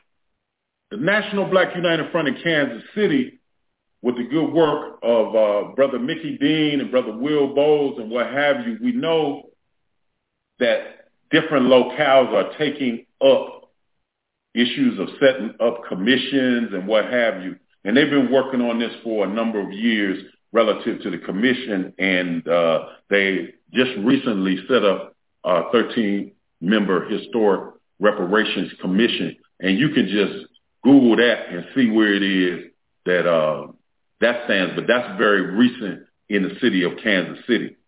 And then the other thing that I know that many of us know that when we talk about reparations, the external um, culprits or criminals, uh, government entities, private industries and all of that. They got to pay in all different forms, but that doesn't stop us from doing much of our internal work relative to the repair. We're not solely waiting on them in terms of doing our work. And one of the things that we do in the uh, National Black United Front is, okay, did I lose it? Is the Sankofa Caravan to the Ancestors. And so for 26 years, it'll be coming up from Houston to Galveston on the third Saturday of the month where we're dealing with our spiritual, cultural, historical traditions on the beach in Galveston where they said Ranger came in um, on June 19th, 1865. And there's a whole bunch of our history in the state of Texas in Galveston because obviously it was a port of entry. Some of our enslaved ancestors came there. So we get down with that spiritual, cultural, and historical education through practice through our Sankofa Caravan to the ancestors. And then, uh, did y'all, did y'all see that flyer blow up a little bit? Yes, sir. All right, all right. I want to make sure y'all still awake. All right. And then the lastly, um, we'll be coming up on our 44th annual national convention. We'll be in Pittsburgh this year. And you can go to mbuff.net, mbuff.net to see the full schedule. And we'll be building on this tradition that we talked about, about um, how can we come together in unity and building coalitions around things that are important to us as a people. All right. So I'm going to stop the share now. And I'm, I'm back again. Said Black Power, very powerful, very powerful. You back? Um, you still got a few more. Mom, you still got a few more ticks. Yeah, I, I just wanted to say that you know, as I said, that somebody said in the beginning that a part of this work is spiritual. You know, is is is legal, is political, is on the ground, is in the streets, is uh, economic, is all of that, and a, a part of it is uh, spiritual too. And when we think about all of those who come before us and this particular aspect, when we look at this prison piece, we need to make sure we include that particular work. So I, I thank you. I say Asante Sana again for the opportunity to speak to you, Sister Chairwoman, and all of those who are participating and those who may have been watching. Uh, Black Power, I am Kofi Taharka. I have the privilege, the honor, and the responsibility of being the national chairman of the National Black United Front. Black Power. We want to thank Brother Kofi Taharka again. You know, many of those pictures you saw, I was on the front line. I am a member, a lifelong member of the National Black United Front as well. This is the organization that I uh, kind of broke my teeth in. I kind of broke my teeth in as far as activism work. Uh, I was attending the National Black United Front um, meetings on Mondays. I was uh, actively uh, going and getting knowledge from the mosque at uh, Mosque 45 with the Nation of Islam, and simultaneously going to uh, meetings at the Shrine of the Black Madonna, and uh, also working with uh, Brother Deloyd Parker at the Shape Center doing various community activities. So these organizations were part of my foundation as far as being, you know, first coming into my consciousness, then becoming an activist, and eventually a revolutionary, because those are three different stages that you will see our people uh, get involved with, I mean, evolve too. But the boots on the ground work at the time, the chairman was Brother Jew Don Boney, and we were organizing uh, for the justice for Shaka Sankofa. And as Brother Kofi mentioned earlier, that was a from 1993 up until 2000. That was a seven-year battle. In fact, the people we stopped his execution five times. He had five previously slated executions, but it was the organizing work of the folks in Houston, around the country, and even internationally that helped to stop it. And as Brother Kofi mentioned, uh, that old devil George Bush used that as a his murder as a platform to get him to the White House, and the rest of the world and the nation felt and understood the wickedness that we were dealing with here in Texas. And we want to salute and ask everyone to continue to support the National Black United Front. With everyone that's doing the presentation here, we purposely reached out to because not only did they have a message to bring, but because they've been doing the work, doing the work.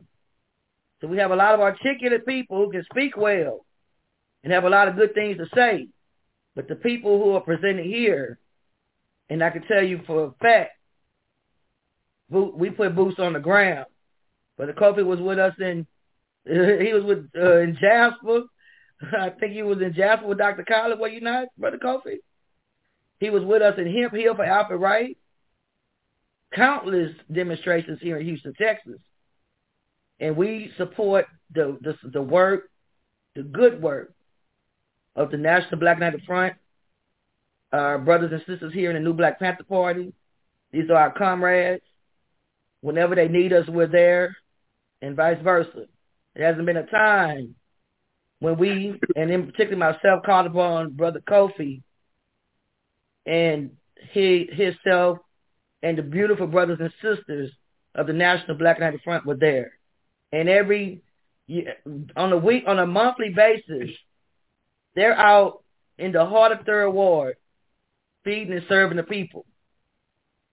It's not enough time to go over the work that the, this organization has done and this chairman has done. I even seen Brother Kofi. Uh, we were in New York at Malcolm X's graveyard. He crisscrosses this nation, fighting for political prisoners, reparations, and all forms of justice. And we salute you, Brother Kofi. Black Power. Black Power. Free the land.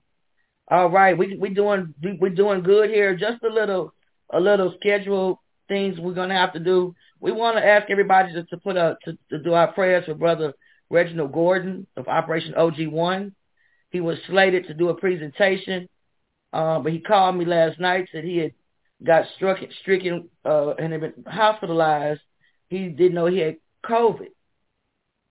Uh, uh, so they're telling me he had COVID. So he would not be able to do a presentation. But it just so happens, as I mentioned earlier, Brother Lukman was uh, was t- was uh, pulling uh, my attention to the brother Sipiwe uh, in Guinea-Bissau, who has been doing a lot of work for reparations on the for the the colonized uh, colonizers in Africa and other works, international work.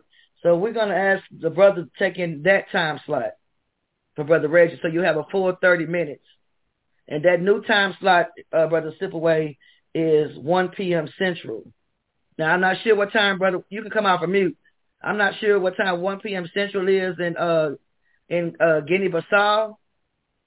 And and this is how the ancestors work.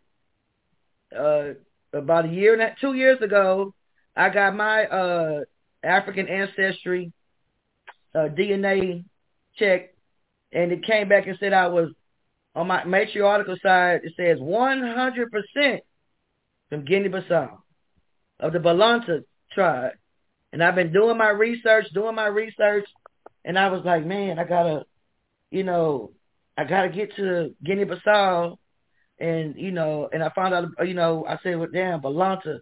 I found out what that meant, and I was like, I gotta get down there. And who know? Who knew? I'm talking about it was 48 hours ago. We were out. We were out at the Juneteenth event. Um, what day was that? Saturday. And brother uh Lukman said we gotta get the brother on. I said bring him on, no doubt, no doubt. We'll slide him in. We was gonna try to squeeze you in this morning, but you'll get a whole slot uh in just a little bit. So we thank you, brother. Be patient with us. Black Power. Um, point of Black Power. Point of clarification. When you yes, say 1 p.m., is that 1 p.m. Eastern time? It's 1 p.m. Central. 1 p.m. Okay. Central. So, So- one so so Eastern time is 2 p.m. Central. It's 2 p.m. Eastern. So I was prepared um, to give my presentation um, originally as we had scheduled. Now I will have uh, technical difficulties um, uh, oh. later on this evening. So if let, it's, if, let me, if let me ask, all let possible. Me, let me ask right quick. Let me ask. The next presenter, Brother James. Yes, yes. Brother James, are you able to switch uh, to present at one instead of eleven because of the brother's uh, time issue in Africa? Oh yeah, you know I'm flexible. Uh, but if he's you're going to go to the next person. No, he's uh, going to go now.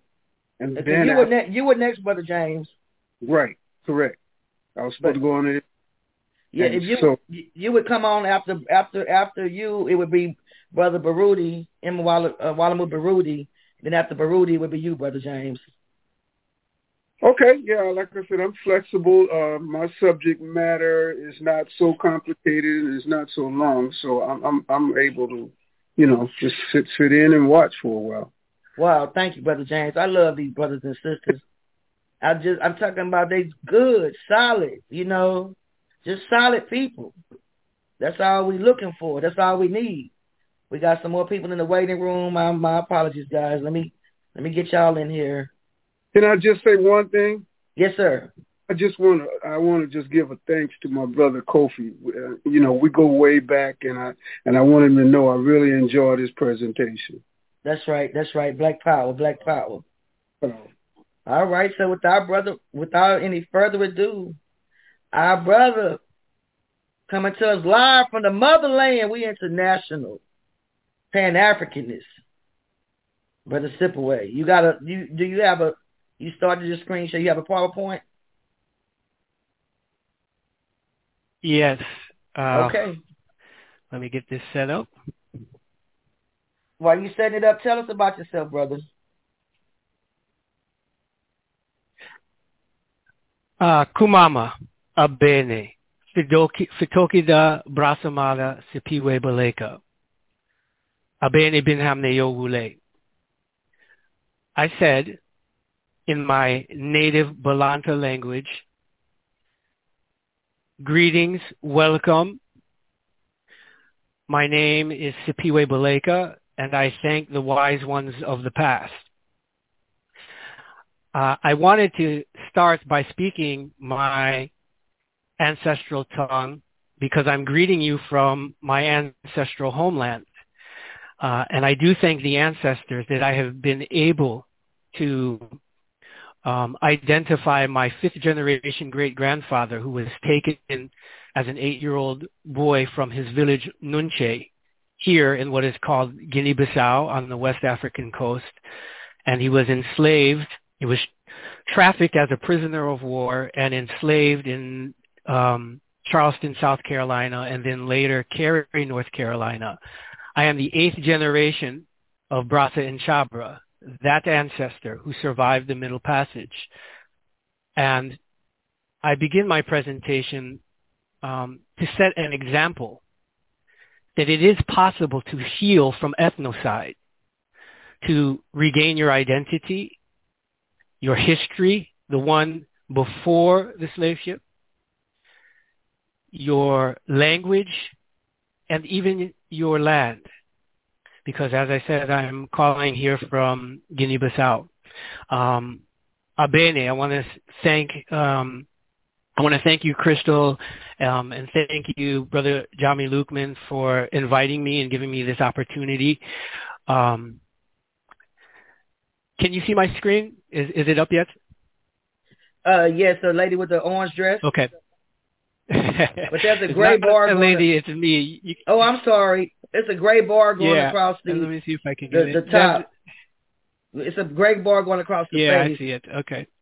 Oh, my apologies, brother. hmm And anyways, that's me wearing a traditional um pano de pinti, which is um it's just a it's a it's a blanket, it's a wrap. Uh, it's considered to be the most special gift um here in Guinea-Bissau. Um just a brief background, I was born and raised in Chicago or suburbs of Chicago. Um was a, a, national champion swimmer, went to college at Yale University. Um, when I left school, um, I left school with the intention of not being a tool for white supremacy and um, finding out how I could serve my people, um, join the revolution. And at that point, um, my first mentor was George Edwards of the original New Haven Black Panther Party. Um, and I, after leaving New Haven, I went to Chicago. So when good brother um, uh, Kofi is talking about uh, National Black United Front and brother Conrad Worrill, I was living in Chicago in the um, uh, late 90s um, and was attending NBUF cultural events. I first joined N'COBRA at that time under Baba Hannibal Afrik and Sister Erlene Arikpo. Um, but at that time, I had become um, most inspired by the Rastafari movement that was in Chicago, and as a result, um, um, uh, I had become a devout Rastafarian. Um, I had uh, went and lived in Ethiopia. I had worked at the African Union, and I um, just before I did that, um, I was working at the Nkrumah Washington Community Learning Center in Chicago on 51st and Ada. Uh, this was a remnant of the original National Conference of Black Lawyers Community College of Law and International Diplomacy that was set up by uh, Dr. Charles Knox of the Iowa Black Panther Party, uh, as well as Dr. Cly, who was one of Malcolm X's um, uh, best students who went on to be chairman of the Organization of African American Unity Canada chapter. These were my mentors, and at the time, and the late 1990s, um, they gave me my first assignment, which was to study the United Nations 1503 procedure um, and draft a petition on behalf of African American people under this 1503 procedure. And that's how I began my interest in international diplomacy on behalf of new African people on behalf of the entire African diaspora. Um, I have since then negotiated citizenship in at least five different African countries, made presentations at the African Union, the United Nations. Um, so that's just a little bit about my background. And um, my presentation today is going to be, uh, let's see, is it going to, having a little technical difficulty. Well, let me move my slide forward. Hold on one second. Let me come out and try it again. That's what Kofi had to do, go out and come back in. yeah, let me let me come back in, try it one more time.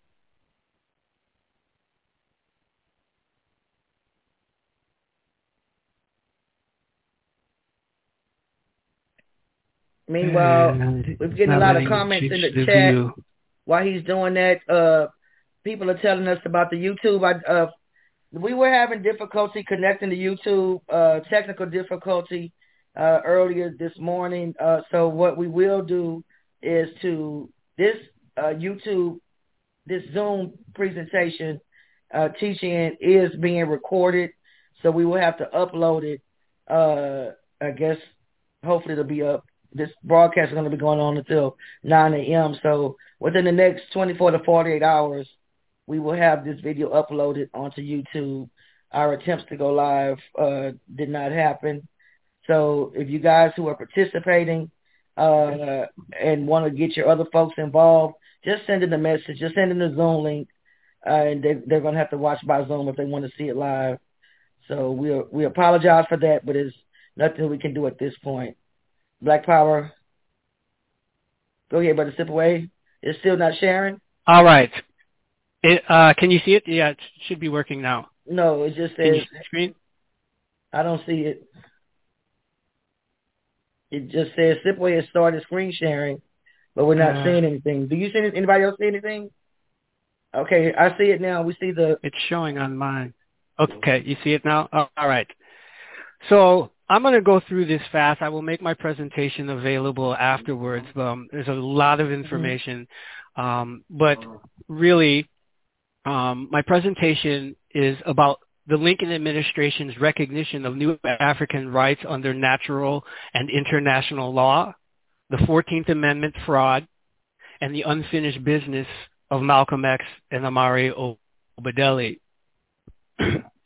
so I want to begin with this question. Um, and the question is, have the Afro descendants or black folks now within the United States ever been converted in accordance with settled principles of universally established law into United States citizens and divested altogether of their original foreign African nationality?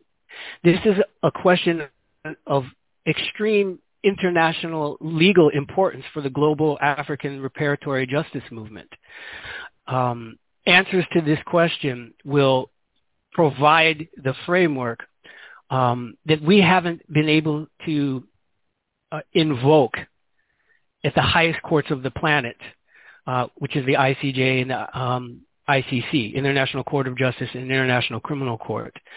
Now, back in 1841, in the decision in the United States the, versus the Libellants, the claims of the Schooner Amistad, that decision declared that as prisoners of war, we owe no allegiance to any nation's laws, and we retain the right to return to our ancestral homelands.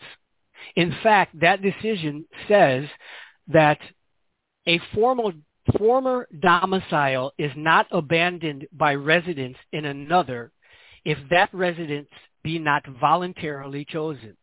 Those who are in exile or in prison, as they are never presumed to have abandoned all hope of return, retain their former domicile.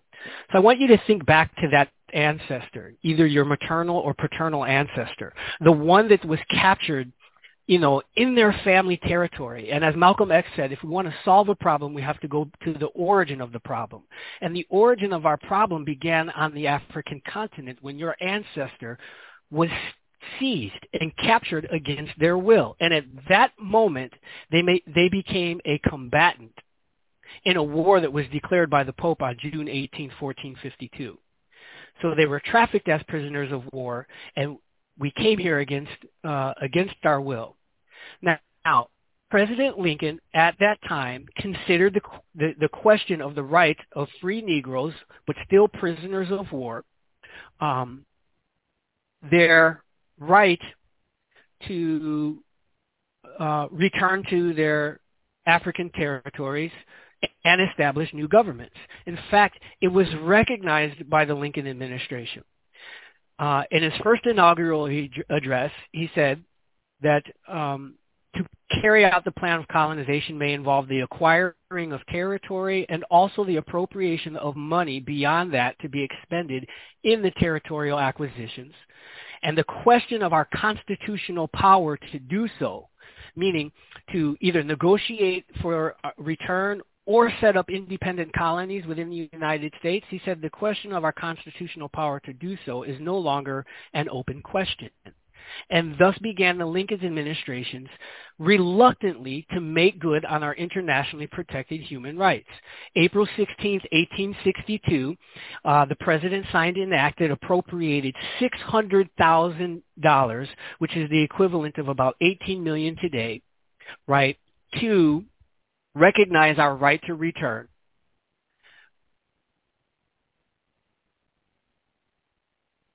The president had um, uh, was given the authorization to make provisions for the transportation, repatriation, and settlement of such persons of the African race made free by the provisions of this act.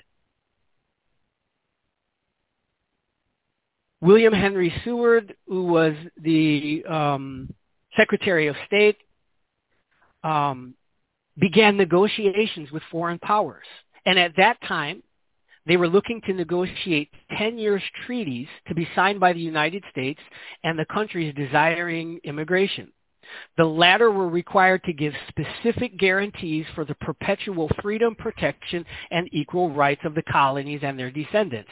Let me just stop here for a minute and say, okay, this is the same thing that we are trying to do now, is to get the 55 member states of the African Union, right, the governments of the territories where our ancestors were taken from, to negotiate with the United States and other uh, enslaving guilty uh, criminal powers, right, for our voluntary right to return for those who want it. I'm going to talk more about the actual effort that's underway to do that legally. Um, but I, I want to connect these two histories and make the point that before the 14th Amendment, the Lincoln administration was actually following Imari Obadele's uh, point that we had four choices and that all of them um, were to be respected. Um, the president had came to the firm opinion that emigration must be voluntary and without expense to those who went. Now, uh, after, you know, a lot of people are familiar with the Emancipation Proclamation. We're celebrating Juneteenth. But before that were the Confiscation Acts of August the 6th, 1861 and July 17th, 1862. Um, and those acts created a new class of freemen that were not United States citizens. This class um, as all of us who are students of Imari Obadele understand, at that time, these new free men and women were left outside of the American political social community. They were free human beings with inalienable rights, but no recognized political rights within the United States. Okay? Um, with the Emancipation Proclamation, right, the pertinent words were that the people whereof shall then be in rebellion against the United States, or excuse me, all persons held as slaves within those territories shall then be thenceforward and forever free. And the executive government of the United States, including the military and naval authority thereof, will recognize and maintain the freedom of such persons and will do no act or acts to repress such persons or any of them in any efforts they may make for their actual freedom. Now, what was meant by freedom at that time? What was meant by liberty. Chief Justice Warren said that although the court has not assumed to define liberty with any great precision, that term is not confined to mere freedom from bodily restraint. Liberty under law extends to the full range of conduct which the individual is free to pursue, and it cannot be restricted except for a proper governmental objective. So at this time, from uh, the Confiscation Acts, the Emancipation Proclamation from between that time and the 14th Amendment, there were two separate communities, each with its own view of a proper governmental objective. The United States has its governmental objective, but we as free people had our own governmental objective, and so no decision could be made without the consent of these new free individuals. All of this great history for June for Juneteenth.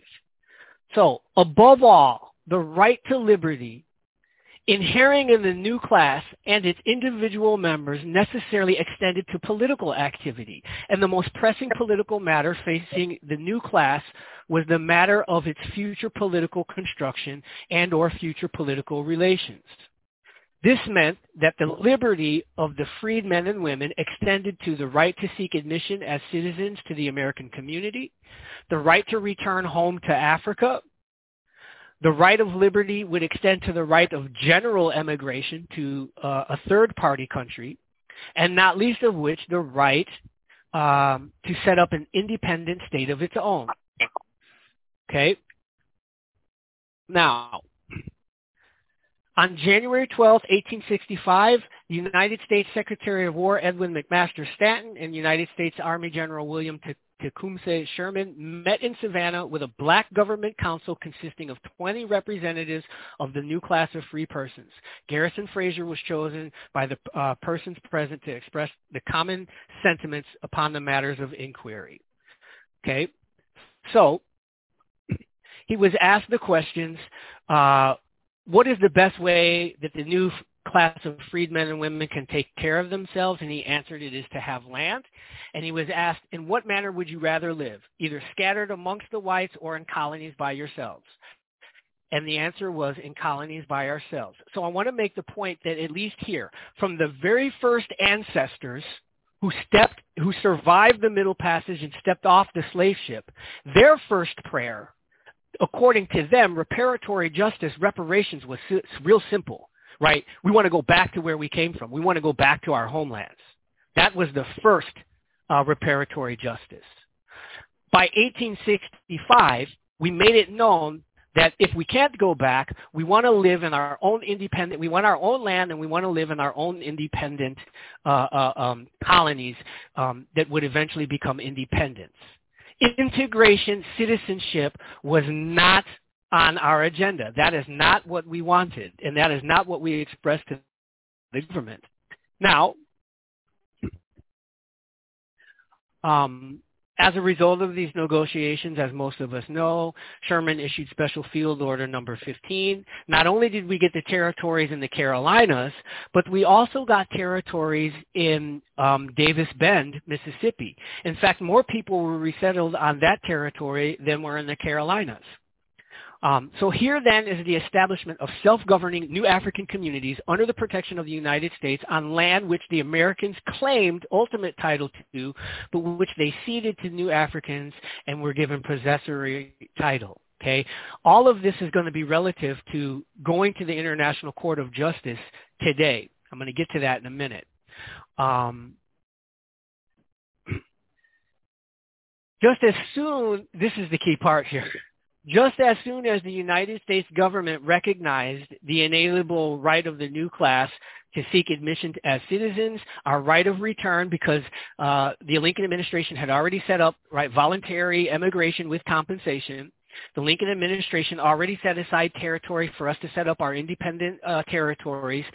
So the Lincoln administration was recognizing all of that. Just as soon, right, they murdered uh, assassinated President Lincoln, that was a coup. That was a takeover. And the day after President Lincoln's assassination on April 15th, President Andrew Johnson rescinded Field Order 15 and returned to Confederate owners the 400,000 acres of land. So we, you know, we haven't been taught history properly. There was a, an illegitimate coup that took over the government that actually was recognizing our right to return, was willing to pay for our repatriation, and give us land and recognize our right to independence. What happened after that is what is known as the Great Fraud, right? In the final report of the United States Congress Joint Committee of 15, 18 June 1866, they considered this difficult logistical problem, meaning you had all these free people that were in the South. And what they realized was now that we were no longer considered three-fifths human beings, now that we were counted as five-fifths human beings, that meant that the representation in the government from the Southern Confederate States would increase. Now, if we weren't given the vote, that means that the Southern Confederate States would get a greater share of the government but they were going to vote against all of the union proposals, et cetera, et cetera. So it was the union people, the abolitionists, all these people in the North that realized they were going to lose power. And so they came up with this plan that said, let us convince the, the, the, the newly freed people that their only option is to become citizens. Otherwise, you're, you're destined for, for servitude. And we will remove the option of returning to your ancestral homeland under voluntary compensated emigration, and we're going to remove the option of setting up your own independent homeland. Thus, the American community, reacting to its own need for black labor and reacting to what it believed to be a difficult logistical problem, reacting to a fear of increased political power for the Confederates, determined to limit the liberty of the new class of men in the political arena to the single option of United States citizenship. The 14th Amendment passed by Congress in June 1866 and ratified by the states in July of 1868 was then the consecration of a campaign of war and fraud by the American community against the new class, wrongfully and illegally to prevent the new class from exercising the full range of political liberty that belonged to it that was already recognized by the Lincoln administration. Now, I'm going to fast forward um, because uh, I don't have a whole lot of time left, and I want to respect every every all the other presenters. Um, this was eventually called the fraud of the century, and we know it as you know um, what happened after so-called Reconstruction. What I want to get to is um, the work of Brother Malcolm and Imari and how that relates to today. Uh, Imari Obadele had said the 14th Amendment is incorrectly read when it's um, as an offer of citizenship, or excuse me, when it's, if it's read as a grant imposing citizenship and not an offer. Um, an offer that we can vote uh, to accept or reject. Um, now, I happen to be uh, a member of N'COBRA's Health Commission and its International Affairs Commission. Recently, we did a, the the NCOBRA Health Commission and Education Commission did a workshop entitled "The Unfinished Business of Malcolm and Imari Obadele: Taking Our Claim to the International Court of Justice." Um, that presentation is available to uh, for people to have, so I won't go through all of it. But just the important points were that when Malcolm talked about taking our case to the United Nations, and this was after, as Brother Kofi had already acknowledged, you know, we had W. Du Bois, we had William Patterson, we had Paul Robeson charged the United States with genocide in 1950. But after studying that, we realized that going to the Human Rights Commission um, doesn't have, it's not legally binding. Human Rights Commission and Human Rights uh, Declaration is policy. Um, the Human Rights Commission can't it's not legally binding. And this is true with kind of all United Nations uh, uh, uh, organs, which is uh, even if they were to substantiate our claims, how do you enforce them? That's always the problem. But Malcolm, um, when he went, when he was talking about internationalizing our struggle and taking it to the United Nations, what a lot of people don't understand was he was specifically um, working to get countries in Africa to raise our case legally and when he came back from his tr- second trip in 1964, he was discussing with um, um, Gaidi Obadele, uh, Imari Obadele's brother, uh, in an interview, he said several of the African nations promised official support and come the next session of the UN, any effort on our part to bring our problem before the UN, they will show us and how to bring it up legally. See, in the past, we have been making our case historically and morally, and we have done that for decades. We've provided them, you know, uh, um, Du Bois and Patterson documented all of the police brutality cases, the same ones that we're now sending information to the United uh, Nations to now, George Floyd, you know, all of them, right? Um, we did that back in 1950. We're not doing anything new today by bringing these uh, violations of human rights to the Human Rights Commission. What Malcolm wanted to do was bring it before the International Court of Justice. And when he had succeeded in getting uh, Burundi, Tanzania, and Kenya to bring the case before the court, um, two weeks later he was killed. Dang, uh, power. That's such a he was powerful, assassinated. That's a, such a powerful point, and I need you to to to push it as further as possible because the time is coming. But All right, I'll do it in five point. minutes. Uh, do it in actually, five minutes. Not only was you got, you got two minutes. Go ahead. All right, two minutes. Not only was Malcolm uh, assassinated, um, his counterpart in Kenya, Pino Panto, uh, Pino Gin, I forget his name. He, he was the guy he was working with. He got assassinated, and the guy in Burundi also got assassinated. So um, ultimately, um, the United States government has already admitted in its response to Imari Obadele's Article 3 briefs, the United States government has already said that the question of our citizenship requires a decision upon the issue of whether black folks now within the United States have ever been converted in accordance with settled principles of universally established laws into United States citizens. And divested altogether of our original foreign nationality. The United States government admits that that is a question it cannot solve, uh, answer in domestic court. So now we have to bring it into international court. And there is a movement today. This is the successor to the We Charge Genocide movement in the 1950s. It's the successor to NBUF's We Charge Genocide campaign um, uh, in the 80s and 90s.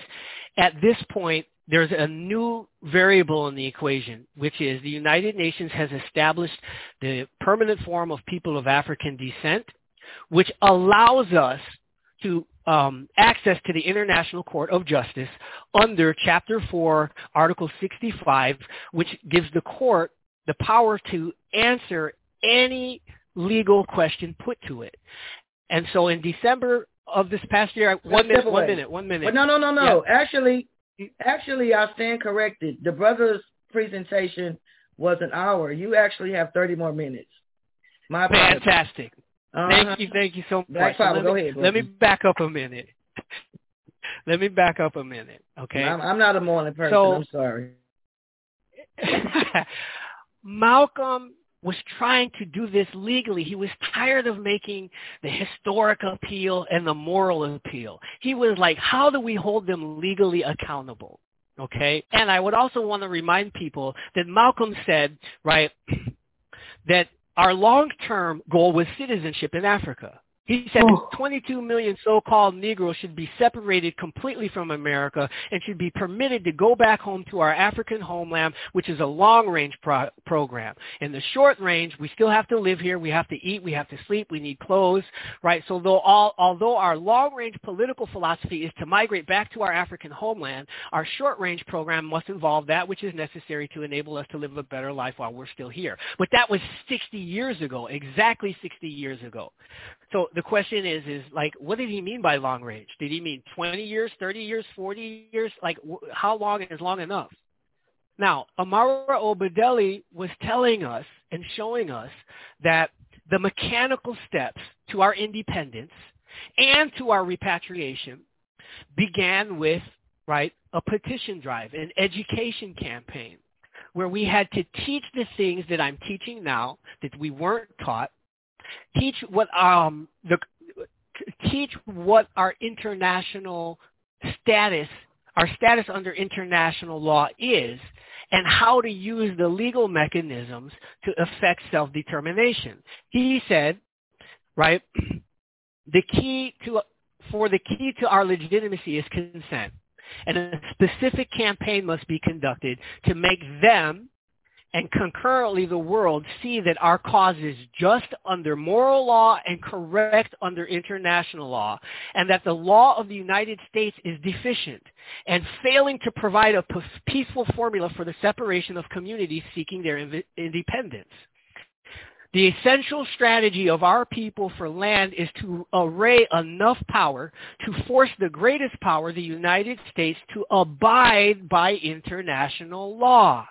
So whether we like it or not, despite the fact that we know that international law is still colonial law, still neo-colonial law, right?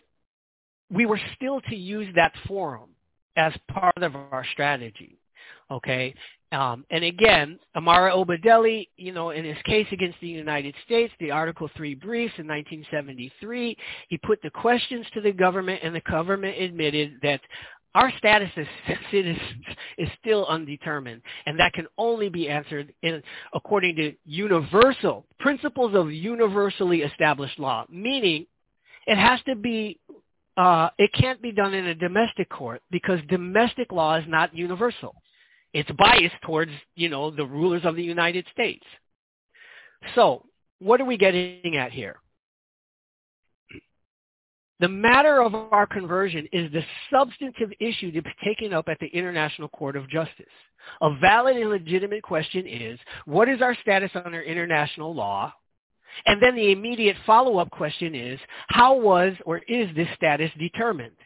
An honest assessment of the second question will show that any such status was obtained without the informed consent of our people and thus invalidates the answer to the first question. Okay? Our strategy, again, should be to provoke the United Nations through the International Court of Justice to make an advisory judgment on our status and force it to the conclusion that our status cannot be determined under the spirit and letter of the UN Charter, Article 76, and principles of international law without conducting a plebiscite. And everyone coming out of the Black Panther Party camp knows